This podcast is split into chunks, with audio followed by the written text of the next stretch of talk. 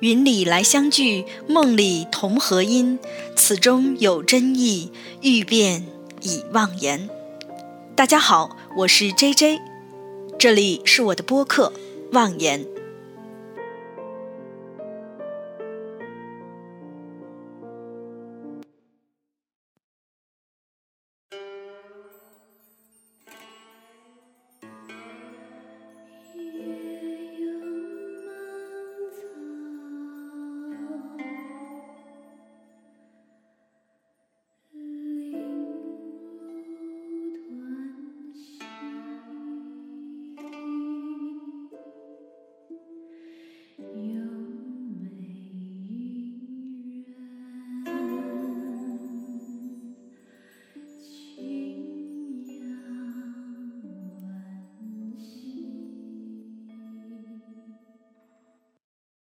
有蔓草零露团兮，有美一人宛如清扬。遗言饮酒与子偕老，琴瑟在御莫不静好。关于《诗经》，有太多美好的句子，或淳朴自然，或含蓄温婉。有既见君子云胡不喜的欢愉，也有执子之手与子偕老的情谊。有巧笑倩兮、美目盼兮的美女，也有他山之石可以攻玉的典故，有能启发后代的佳句，也有能谱曲的歌，甚至可以供我们日常起名的词。可以说，《诗经》里蕴含了中国人纯真丰富的原始审美和哲学，也是刻在中国人基因里的田园牧歌。欢迎大家回到我的播客。我们接着上期聊《诗经》。今天的嘉宾仍然是至圣孔子基金会教习、新加坡众语国学院中国哲学顾问陈以文陈老师，以及陶溪书院主理人毛陶老师。欢迎二位。上次我们聊到，阅读《诗经》要阅读背后的文化深意，才能更好的理解诗的本意。我们在阅读《诗经》当中呢，也发现它是由风雅颂组成的。其中风就是以周代民歌为代表的十五国国风，其中又有以郑魏两国的国风，表现民风开放的主题比较多，也比较有名。比如我们上回聊到的《子衿》，那么我们也知道，孔子呢在《论语》当中就提出了郑声吟的命题，啊，后世也多以郑卫之声形容靡靡之音。那么，既然孔子说郑声乱雅乐也，为什么在编纂《诗经》的时候？又选取了正风和魏风呢？你看，这就涉及到又说涉及到文字了。你看，咱们说了，呃，经典当中任何一个字不是可以篡改的，都是有单独的含义的。所以他说的不是正诗吟，你看我们注意，正声吟，对他说的是正声吟，对吧？对，所以他说的不是郑国的诗，说的是郑国的声。什么叫声呢？什么叫正声吟呢？就正常的话，这些诗啊，比如说古代的采石官采上诗之后。这些诗除了它很美，它可以朗朗上口，大家可以传唱之外，还有一个很重要的作用，就是这些采石官把诗采上来之后啊，他要放到朝堂之上，要去演唱。演唱为了干嘛？为了给国君听。国君为什么要听各个地方的这些诗歌呢？为什么要听每个地区的这些歌呢？就是要知道这个地区的民风、民俗、风俗怎么样，然后呢，去相对应的制定下一年的政策。其实《诗经》当中的诗，在当时，它很多诗是有这样一个作用的，就把民间的诗采上去，采上去了，让国君看看，让天子看看这个地方老百姓过得怎么样。他是抨击当地的领导，还是赞扬当地的领导？是夫妻关系和睦，还是经常妻离子散、家破人亡？那就知道这个地方治理的怎么样了。然后相对应去治理，啊，然后呢，呃，到了后期啊，其实除了这个。周王朝没落，很多国家也不像之前那么重视采诗了，所以说诗才呃散落各地嘛。孔子才会去想办法把这些诗集合起来，啊，他集合起来之后，这个诗就很少有这种，在他当时就很少有那种劝谏领导、劝谏天子的这种作用了。所以他说礼崩乐坏嘛。所以，但是他希望对后世起到一定作用，所以他把这个集合起来，然后编纂成目录，录成《诗经》。那么这个郑声吟呢，就说明当时郑国。他已经开始不用诗，啊，做正途了，而是干嘛呢？可能这是我的妃子过个生日啊，我贪图享乐，啊，用这个诗随便给他唱首诗，唱个歌，啊，单独把诗纯粹当成享乐的工具了，啊，一个是把诗当成享乐的工具，另外郑过的音乐也发生了变化，所以他说声吟嘛，就音乐不追求中和的音乐了，啊，追求的是什么呢？以靡靡之音为主了，啊，声音音乐也变化了，因为诗和乐以前是也是很难分开的嘛，啊，唱诗要唱音乐，所以说诗啊，当时在郑国有两个变化，一个是《诗经》的诗的作用发生了变化。啊，它起不到对君王的这个督促作用了，变成享乐之物了。另外是唱诗的音乐发生了变化，重新谱了一套曲，谱了一套更容易让人上瘾、让人贪图享乐的这样一一些曲目。啊，所以说他说正声吟，主要是这个原因。嗯，不过个人来说呢，我还是蛮喜欢正味两风的啊。呃，不知道毛桃老师，你又喜欢呃哪一国风呢？因为《正位之音》里面有很多是关于爱情的诗嘛，那这种呃“饮食男女，人之大欲存焉”，刚才也说了，关雎为什么在第一？其实爱情对于我们这种呃人之为人嘛，是一个很真诚的感情，所以呃《正位之音》里面的关于爱情的诗呀，大家都是很喜欢的，这是很天然的事情，所以呃所以说这个郑国啊、魏国的诗里面。关于爱情的，整个《诗经》中关于爱情的很多都是集中在了正位这个地方，所以这个是很真诚而自然的事情，也不是说。所以刚才陈老师也解释了什么叫正声引，它的诗和声的这个区别。嗯，我知道陈老师还在荔枝微课上面呃有讲《诗经》，除了呃正位二风，还有二南，也就是我们《诗经》的开篇周南和少南。呃，我也是跟着毛桃老师在诗经打卡群里面，从这两个国风啊开始学习起的，所以对这两个国风呢印象也是非常深刻的。其实之前啊，就是在大学的时候，就是很想要去读《诗经》。我们去读《诗经》的时候，一开始好多人是有所畏惧的，说是好像就是刚才我们也提到了，因为年代的久远，然后很多生僻的字。但是如果你是找到了好的老师来进行解读的话，那你就会发现其中的乐趣和妙处。比如说，我的《诗经》很多内容其实是跟陈老师学习的。那在这个过程中，通过陈老师的解读，我就会了解到这首诗它背后有着怎么样的故事，它真实的意义是什么。在整个《论语》中，孔子也说了，那必须要读的也是这个二南，周南和少南，也是整个国风它比较正的音，嗯，南面为正嘛。然后这样很重要的诗呢，那前面的二南是必读的。所以我更喜欢的其实就是周南里面它放在前面的很重要的一些道理啊，呃，我们最精华的部分呢，其实，在周南里面基本上这十几首诗都有呃体现了，嗯，像灵之止啊这些我都很喜欢，嗯嗯，其实我对国风里面的宾风印象也比较深刻啊，嗯。虽然他的选诗不多，但是一首七月啊，就够我们读好几天的了。我记得当时读七月的时候，嗯，是花了很多的功夫，不仅这个生僻字很多，呃，包括读音，其实都是一个很大的学问。嗯，那么我们回到《诗经》的题材上啊，呃，其实有很多大量的学者。呃，也做过中西方诗的一个文化上的对比。有一种说法是说，西方的诗呢，有很多都是跟神相关的，而在《诗经》里面就很少见到。呃，尤其我们看这个国风里面，大部分都是花草鸟兽，呃，农农耕采摘，呃，很少有提到神。呃，也许可能是一个文化意象上的偏误。我想知道陈老师您是怎么看这个问题的呢？其实宋里边有很多，比如说会提到过上帝呀。什么之类的啊，像天地天上的帝王，我们叫上帝。但是我们说这个上帝和西方说的神还不太一样，嗯，因为我们这个上帝呢，除了指这个天地之外，更重视、更重要的是把这个天地比喻成天，啊，是我们敬仰的是这个天地自然、宇宙和祖先。其实中国也不是不重视鬼神，在商代的时候，我们就是以鬼神祭祀为主的嘛。商代的时候是以鬼神祭祀为主，然后从周代开始。然后周代的这个周文王、周武王，包括后来的周公、少公啊，等等等等，觉得哎呀，商代这个习俗不太好，说哎呀，人怎么能是神这个呃制造出来的呢？我的出生是因为我父母把我生出来了，然后为什么有我父母？因为有他有他的父母，有他的祖先，所以说呢，我要祭拜我的祖先，啊，把这个呃神神呢从这个鬼神崇拜变成了祖先崇拜。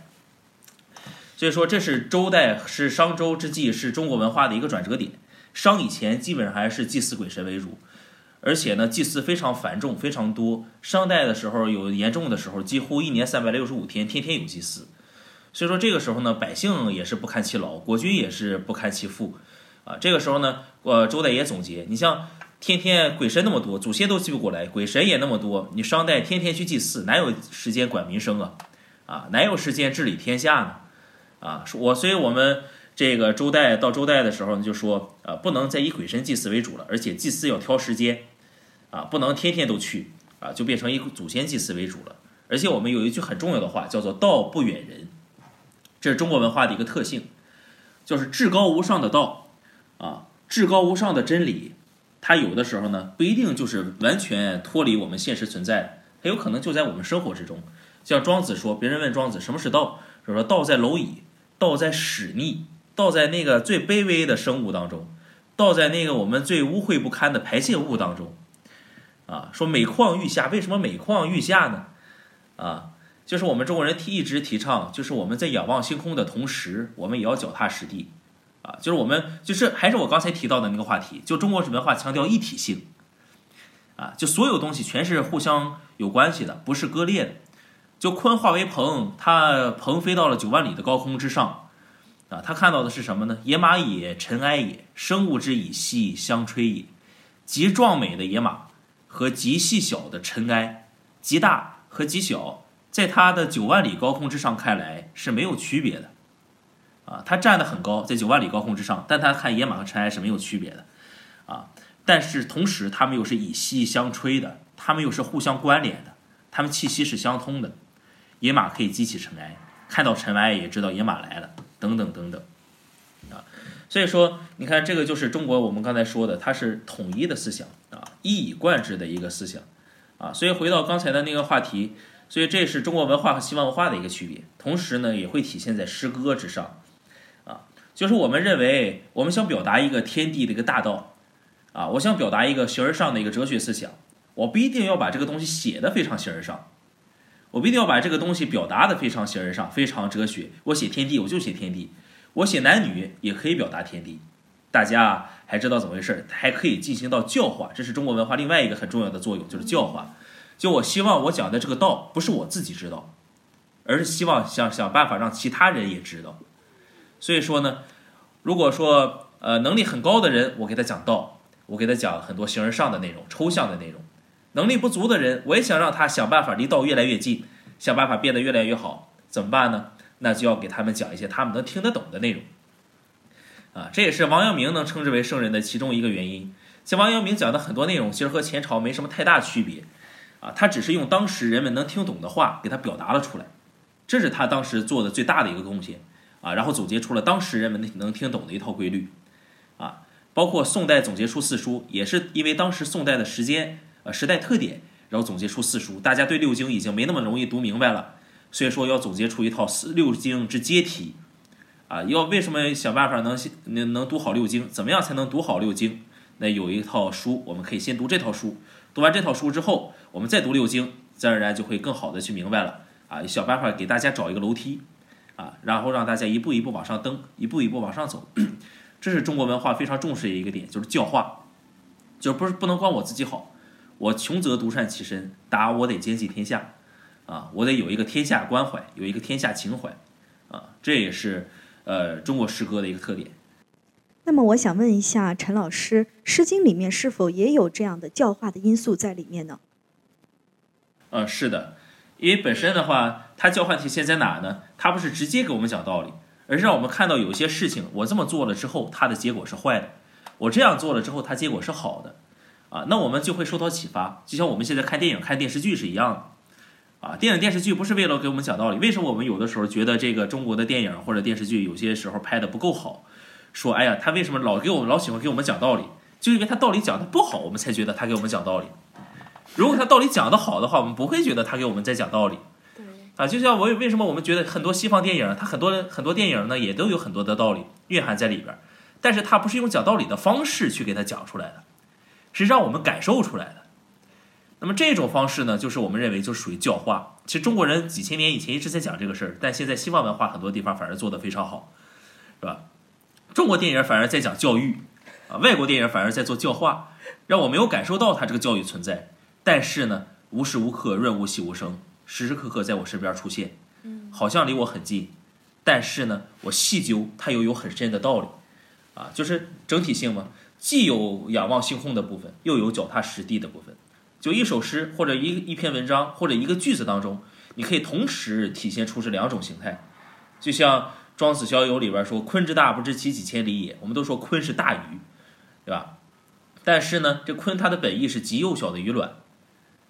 中国人经经常有很多这样的字存在，就一个字，它同时表示极大，也同时表示极小，完全的相反的两种含义。啊，这在我们如果现在很多现在受现在这个文化熏陶的话，我们看来就很难理解，为什么一个字会有完全相同相反的两种含义？这就是因为什么呢？这完全相反的两种含义是可以互相转化的，它是互相不矛盾的，是吧？鲲极幼小的鱼卵，它蕴含着无限的潜力，可以化成极大的鱼；极大的鱼，它可以产下极幼小的鱼卵，无限的循环，啊，互相转化，啊，有鱼，我们说有心里保有余地。就是心里是空的，所以才有有余地，给方留有余地是空的。那这个东西有余了，过剩了，我们也就有余，既表示空，又表示多，就说明这个空和多是可以互相转化的。啊，正因为我空了，我虚怀若谷，我才可以接受更多的东西，我才可以从空变成多。那如果我多了之后我自满了，那我这个东西就会流失，就会流出去，流出去之后我也可能从多又变成空。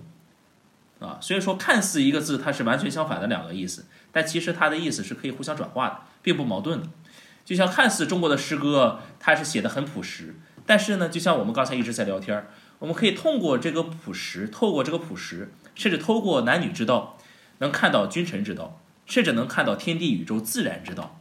这是中国文化的一个特点，可以以小见大，可以见微知著，也是易经的一个特易易经之道的一个特点，是吧？洁净精微，啊，可以从很细小的东西。发挥出很大的一个内容，也可以透过很大的内容，啊，虽然说看得很全面，但是我也不错过任何一个细节一个方面，啊，既有整体又有细节，既有阴又有阳，啊，阴阳不可以偏废，阴阳一定是平衡的，一定是都有的，一定是互相转换的，啊，所以说呢，这是呃我们很多诗歌好像看似比较朴实的一个特点，但其实朴实正因为是情感的流露嘛，然后呢，同时这个情感流露出来之后。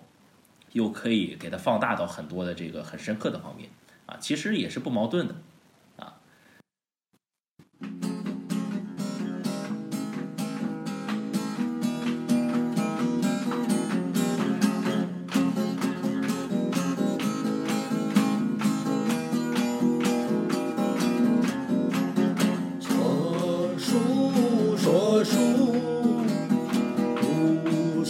佛书，三岁观如梦啊不，持将去如是彼乐土，乐土乐土，天个佛说。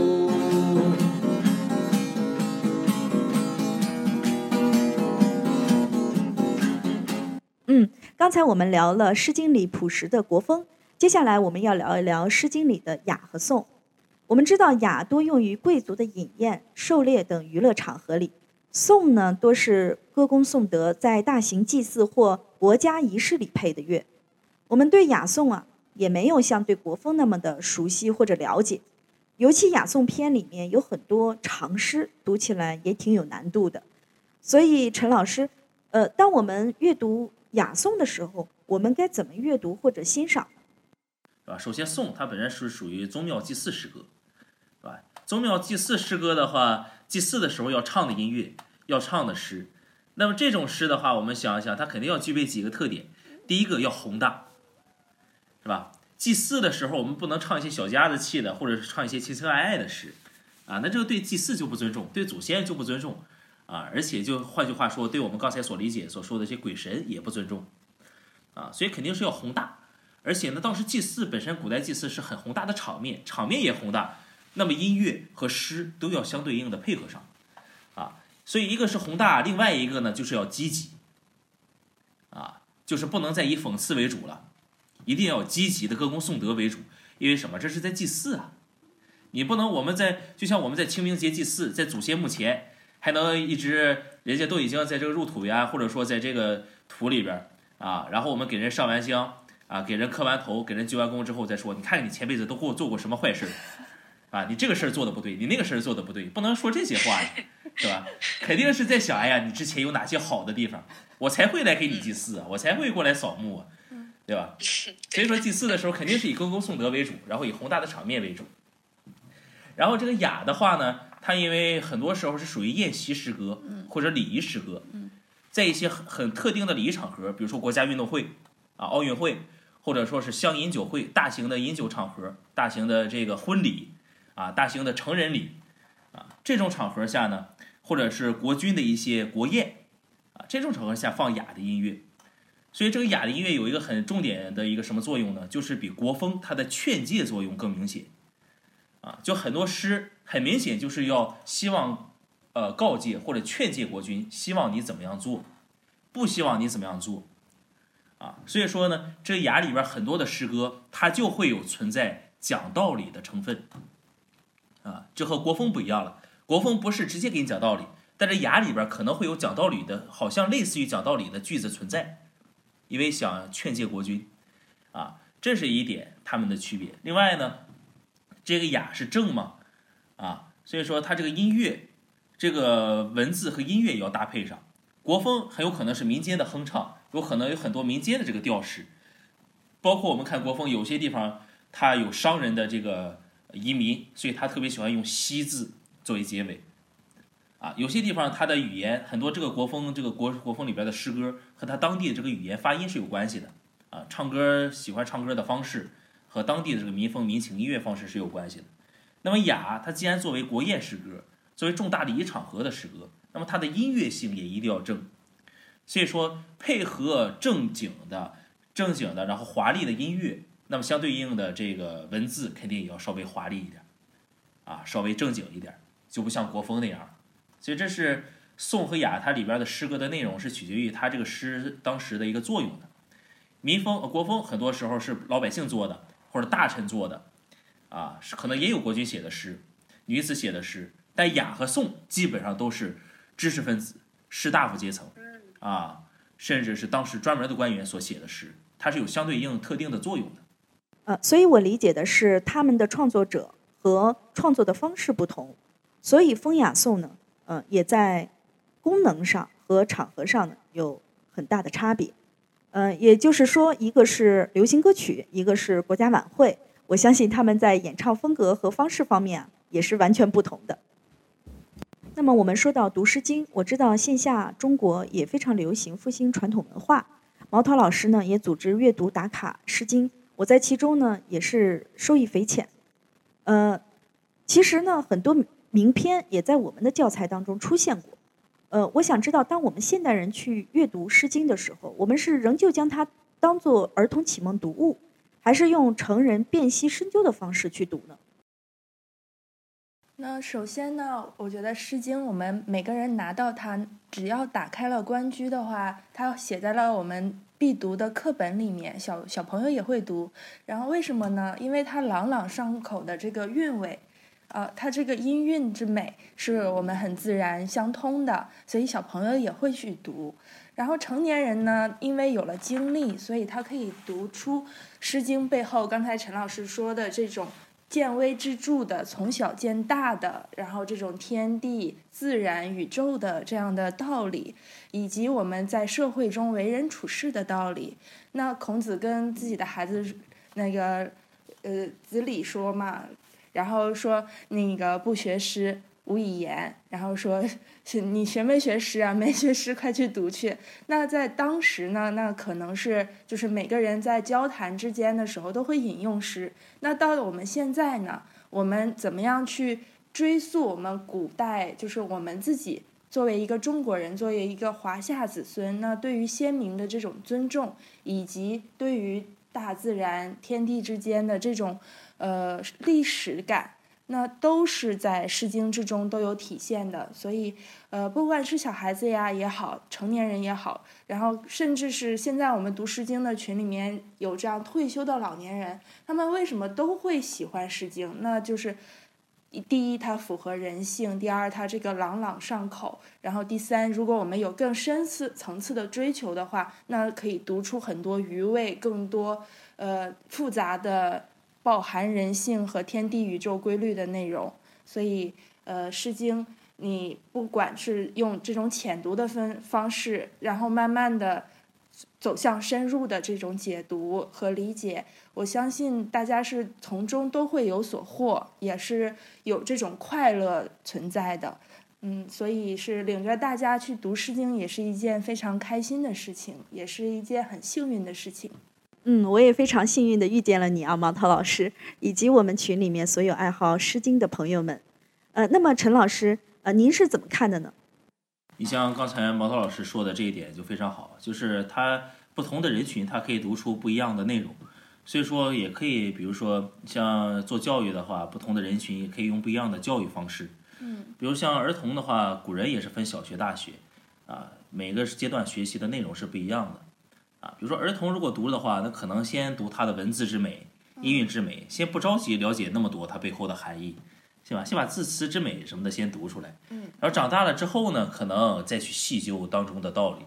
啊，我们在和成人、成年人、成年人在聊《诗经》的时候，就可以再聊得深一点。啊，有经历的人可能会有更多的这个感触。对。啊，所以说呢，呃，那么同时呢，这个方式，因为当时你像我刚才说的，王阳明用当时能懂的语言。然后做出了自己的这个呃表述，然后呢，呃，朱子用当时大家对经典的一个读懂的能读懂的一个程度，然后总结出了，然后整理出了四书，啊，那么现在呢，很多人我们再去直接读以前的经典，可能比古人会更困难，啊，所以说呢，也会选取一些现在人比较合适的方式，啊，比如说呢，就尽量，比如说讲的时候呢，举些例子呢，经常符合现代的一些生活实际。或者说，你像我有一个朋友，他就在做什么呢？呃，在做《诗经》当中所有植物的一个标本啊，标本集啊，他去全国各地去采集各种《诗经》当中出现过的植呃植物，然后给它做成标本啊，这是也是一个比较庞大的一个工程。这样的话，如果形成标本的话，也可以通过标本呃一个见微知著，由小见大。比如说这是一个标本或者一幅画，然后给小朋友甚至是成人啊，然后去讲述这个植物它背后有什么样的特点。我们曾经用它写过什么样的诗？为什么这个植物我们会用它写这样一首诗？那对我们又有一个什么样的启示？啊，也是一个非常好的一个办法啊。或者说呢，你像比如说我有的时候呢，我会把一些讲的内容想办法给它付诸于，比如说一些漫画形式啊。比如说我一直想做的一件事儿，就是给《诗经》啊一个内容给它变成《诗经》漫画，这样的话大家读起来可能也稍微轻松一点儿啊。但是的内容呢，我尽量保持正统，或者内容我尽量不要偏的太多。但是用一些诙谐的语言，啊，大家能听明白的语言，或者说一些好能接受的一些方式，给它表达出来，适合现代的大家一个呃接受的一个习惯，啊，我觉得这也是比较重要的一点吧，啊，再一个呢，你像孔子说说入其国，其教可知也，温柔敦厚，诗教也。就如果多读诗的话，大家其实是会变得宽厚的，啊，就像这个宣姜啊，这个有一首诗叫《君子偕老》。是吧？里边有一句叫“子之不淑，云如之何”，是吧？宣姜嫁了三任丈夫，如果按照现在的说法的话，是就古人也批评他，这是不是海后行为，是吧？说说宣姜淫乱啊，海后行为，怎么找了那么多对象，嫁那么多人丈夫？但是我们看历史，这都不是她自己情愿的，而且呢，第一任是丈夫本来是高高兴兴去嫁的，结果后来被老公公抢了。后来又被自己哥哥安排嫁了一个人，所以说呢，这个诗里边说“子之不淑，云如之何”。现在很多人就一拍脑袋，一拍大腿，就给他解释为你这个人不淑不贤良淑德，这个人不好啊，这个人是海后啊，云如之何？你有什么办法啊？但是呢，你像王国维先生就批评过这种说法啊。历代呢，很多的这古人呢，也都不是这么解释的，一般都是把这个淑呢解释成什么呢？解释成幸福、美好。说你发生这些事儿啊，你嫁了三任丈夫，你实在是太不幸了，啊，这不是你的过错，啊，所以说你看学诗之后呢，就会让我们怎么样呢？别人发生一件事儿或者做了一件事儿，会让我们以一个宽厚的角度。啊，首先抱有一个宽厚、一个同情、一个宽容的心态去面对。啊，然后呢去分析、去想它。啊，然后之后然后再表达自己的一个观点。所以说，其实我觉得这也是呃，如果常年学《诗经》的话啊，孔子说“入其国其教可知也”嘛，啊，大家其实也可以达到的一个状态啊，会变得越来越温柔敦厚啊，越来越宽厚啊。其实呢，呃，我们学诗的时候，你像刚才我们说的，从小的时候，小孩先给他多读《诗经》当中的句子，虽然他可能很多背后的道理不够明白，但是首先可以先培养他的气质啊，培养他的这个氛围，一点一点呢。即便我可能对他的意思还不够了解，但是我在涵养之中，我在这个读这个诗的中间，可能不自觉就养成了一种温柔敦厚的性格，我待人就不至于太刻薄，啊，所以说呢，将来对整个的这个人生，其实我觉得也是会有一个滋养的一个作用。嗯，所谓腹有诗书气自华，不学诗无以言。读诗是中国人文化的根基，也是生命的滋养和修为。我也很期待能尽快看到陈老师《诗经》的漫画或者是书籍。那么说到解读《诗经》呢，其实现在市面上有很多相关的书籍。我们在读诗的时候，也常常拿不准读音词义，进而又影响了我们去解读一首诗。所以我在读一首诗的时候，就要参考很多本书。不知道陈老师这方面有什么推荐呢？任何一本书其实都可以找到各种各样的解读这个书籍。但是呢，可能其中有相当一大部分可能不一定是特别靠谱的，为什么呢？就是因为这一部分有可能是大家在不负责任的情况下写出来的，呃，或者说就是抓紧出书，为了出书而出书这样去写出来的。那这样的这种书呢，我觉得其实就暂时没有读的必要，因为呢，尽量先读经典的版本，读完了之后，然后再读现在这个版本，我们就可以分辨了。虽然说现在这些版本也可能也会有一些很好的一些想法。会会会有一些很好的一些解读。根据刚才说的这个字词方面啊，这其实是一个最难办的问题。为什么呢？因为我们的时间已经过得太久了，无论是官话来讲，还是我们的这个语言来讲，都已经有了太多的变化。虽虽然说现在我们说粤语啊、闽南语啊、客家话啊，包括吴语，还保留了很多古语当中的一些发音，但是呢，现在也是作为方言存在了。所以说，包括我们现在很多时候写诗啊，用平水韵或者用古韵去写诗啊，那我们读的时候呢，啊，有的时候很多人不一定是按照古音去读的。如果全按照古音去读，那么我们整个的这个发音就全要变。所以说呢，一般我们现在采用什么样的方法呢？就是如果说我们的呃母语是普通话，那我们就按照普通话去读。但涉及到有一些读音。它很有可能会改变这个字含义的时候，或者这个字如果是这样读，它不押韵需要押韵的时候，那么时候这些字会单独给它列出来，啊，比如说这这个字可能不是这么读的啊，单独给它换一下，说这个字应该怎么读啊？它以前是什么读音啊？它也应该是什么含义？比如说这个，呃，《葛谭》第二首《葛谭》是吧？后最后一句“言故言归啊，言不误我思，不患我意”。言故失事，言故言归啊，就是这这里的告啊，就应该读成故，是吧？为什么读成故？这就是因为它含义不同。这个时候告诉大家，这个读音可以读音可以有个变化。读告的时候是上对下，一个告诉，一个命令的一个语气；读故的时候就是下对上，啊，就是呃，出必故，反必面啊。对父母来说，哎，我出门要和父父母汇报一下，回来要和父母打个招呼。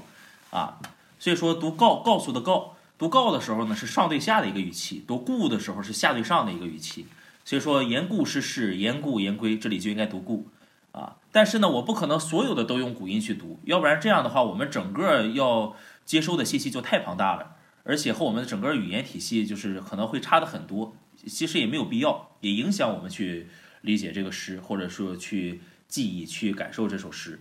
所以说，就像比如说像“故”这个字，我们给他说一下，单独说一下，啊，最后父母的“母”，为了押韵，或者也和它的古音本身也有关系，读成“父某”，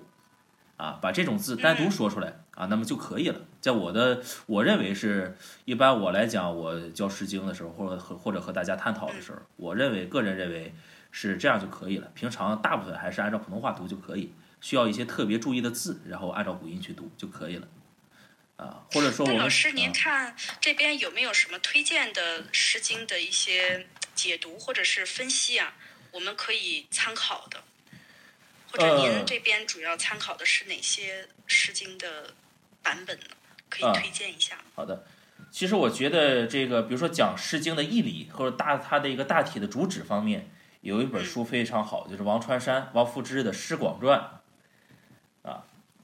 诗广传》叫诗，然后把它这个意思给它广泛的表达出来啊，《诗广传》。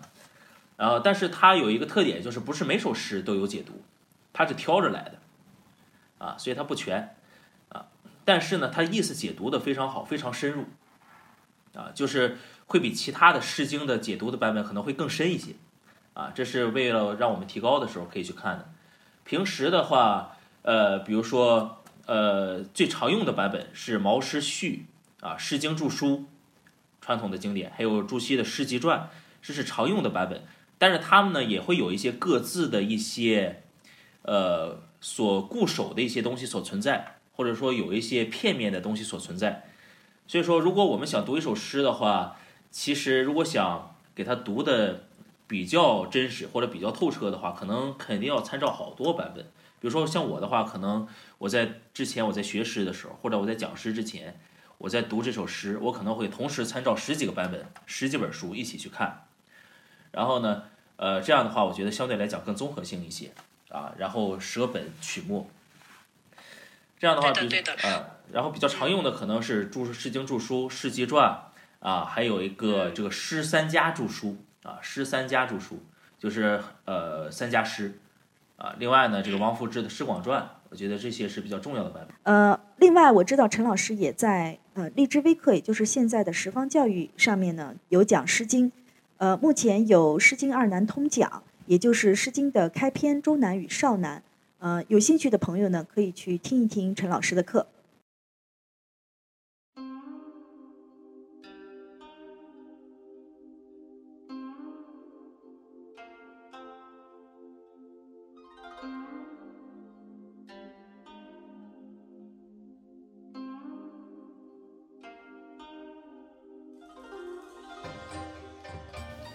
今天我们的节目就到这里了，感谢两位老师的做客和分享，感谢各位的收听，我们下期再见。